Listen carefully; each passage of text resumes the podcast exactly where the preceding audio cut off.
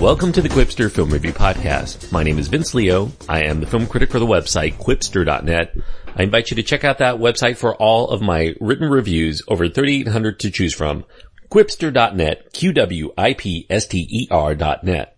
Hardcore Henry is the film I'm going to be reviewing. It's an action slash sci-fi slash thriller, R-rated because of non-stop bloody, brutal violence and mayhem language throughout, sexual content, nudity, and drug use. The runtime is an hour and 36 minutes, and the cast includes Sharlto Copley, Danila Kozlovsky, and Haley Bennett. There's also a small role in the film for Tim Roth, who's barely in it.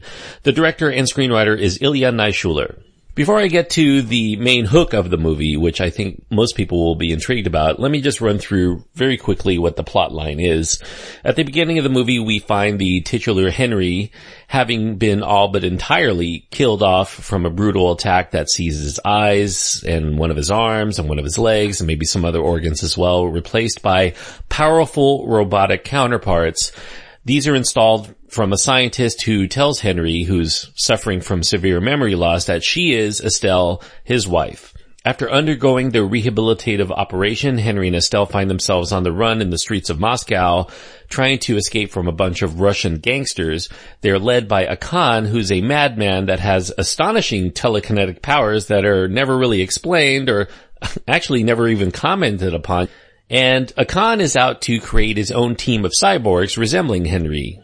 Estelle ends up getting kidnapped by him and Henry finds himself under constant assault by this never-ending array of baddies.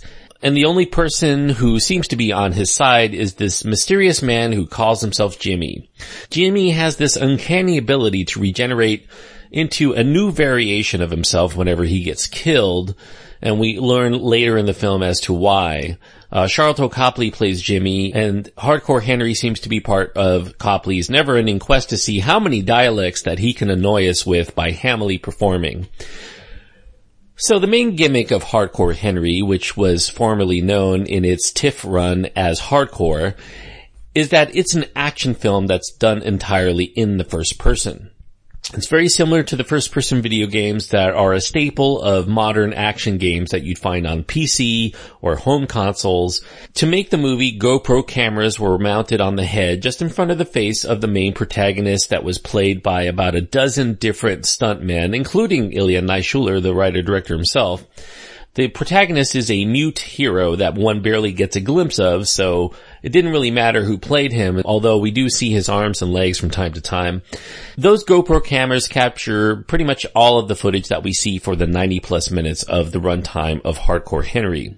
Now this is more of a movie that's admirable because of its technical achievements than it is anything that you'd find from its story, which is pretty nonsensical, or the character elements which are barely defined. That relegates this film more like a demo reel showcase of what first time feature writer director Ilya Naishuller can do as a visual stylist Naishuller's experience in film came from making some first person music videos for his own band, and that captured the eye of Timur Bekmambetov, who directed such films as Wanted and Day Watch and Night Watch and these kinds of movies. And he wanted to do a whole film based on his technique, which Ilya Naishuller initially thought would be not a very good idea, but then Timur Bekmambetov talked him into it and he went in full bore. Unfortunately, he was initially right in thinking that it probably wasn't a good idea. The problem with gimmick flicks come from when the main hook is the only hook. Unfortunately, Hardcore Henry is a bit of a one-trick pony the entire way.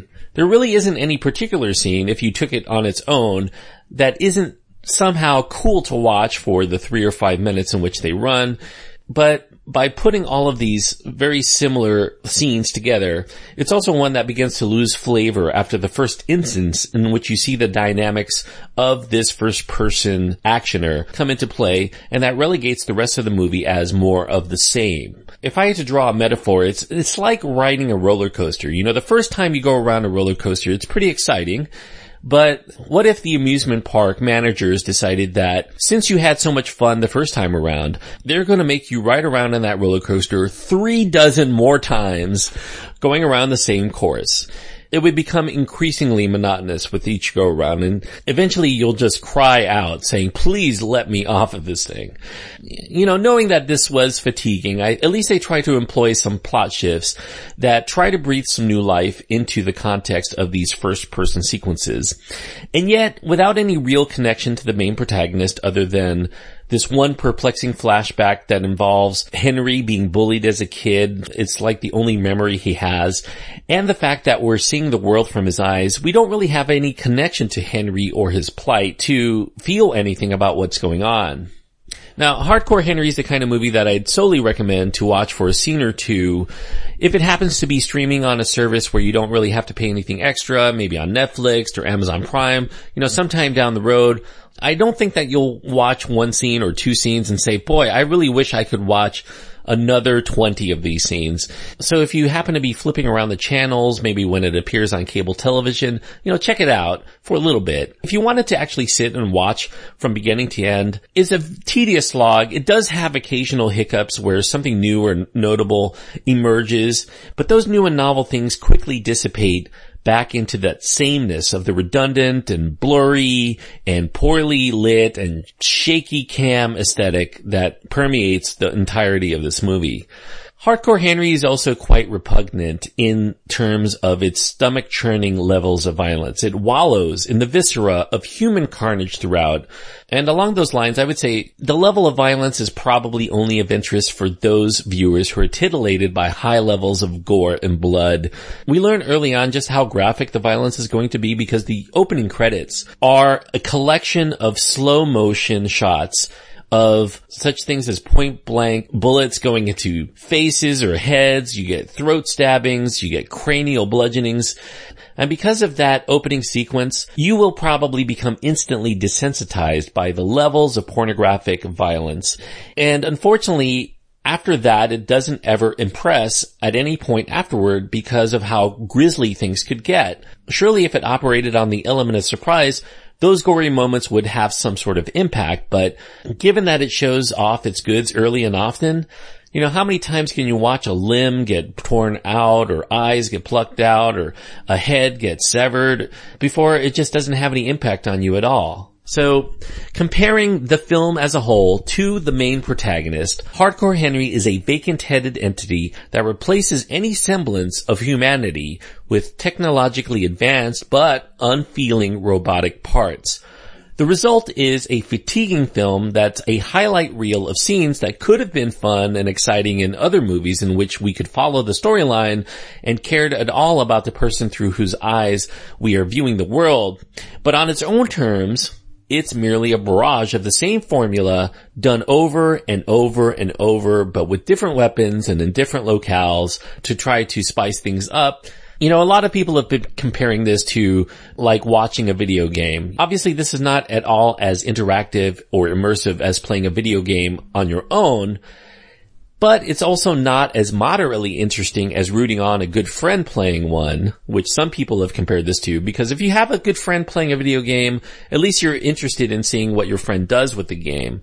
But this one's more like watching a bunch of video clips that are recorded from a cell phone from a stranger pointed at a television screen on which a video game's being played by another complete stranger. As a result, it's an unrewarding and soulless experiment, and the only thing that this experiment actually has a conclusion on is that it finally answers the question on why this technique has never been done before in an action film for more than one scene. Two stars is what I'm giving Hardcore Henry. I feel like if you watch the trailer, I, you pretty much get the idea of what it's about and you should be sated by the two minute trailer. That's really all you need to watch it's definitely a very cool technique. There is some creativity involved. I won't say that it's completely made without any thought or reason or anything like that. And I don't tend to root against films but I do hope that this technique doesn't prove to be very successful financially because I don't want to see a whole slew of these kinds of movies over the next few years. You know, I've already dealt with found footage and the popularity of those films and they're still being made, you know, nearly 20 years after the Blair Witch Project and I can't imagine having to sit through another Hardcore Henry or even a knockoff of it. So Hardcore Henry, a two star film and two stars on my scale means that it is a film that is lacking something vital that keeps it from being something that I would recommend going out of your way for. And that thing that it's missing is a compelling story beyond its gimmick. Thanks everyone for listening. I do hope that you enjoyed the review, even though I didn't have a lot of positive things to say. I do hope that you enjoyed the film review. If you did, I do encourage you to click the subscribe button I deliver reviews on a mostly daily basis, pretty much all of the major theatrical releases, a lot of the indie releases, the ones in limited release, and some that go straight to VOD or even straight to cable television. If you want to contact me directly, you can do so by going to my website. You can find my contact information there, as well as links to my Twitter feed on my Facebook page, qwipster.net, Q-W-I-P-S-T-E-R.net. So until next time, hope that you enjoy your time anytime you get to go to the movies.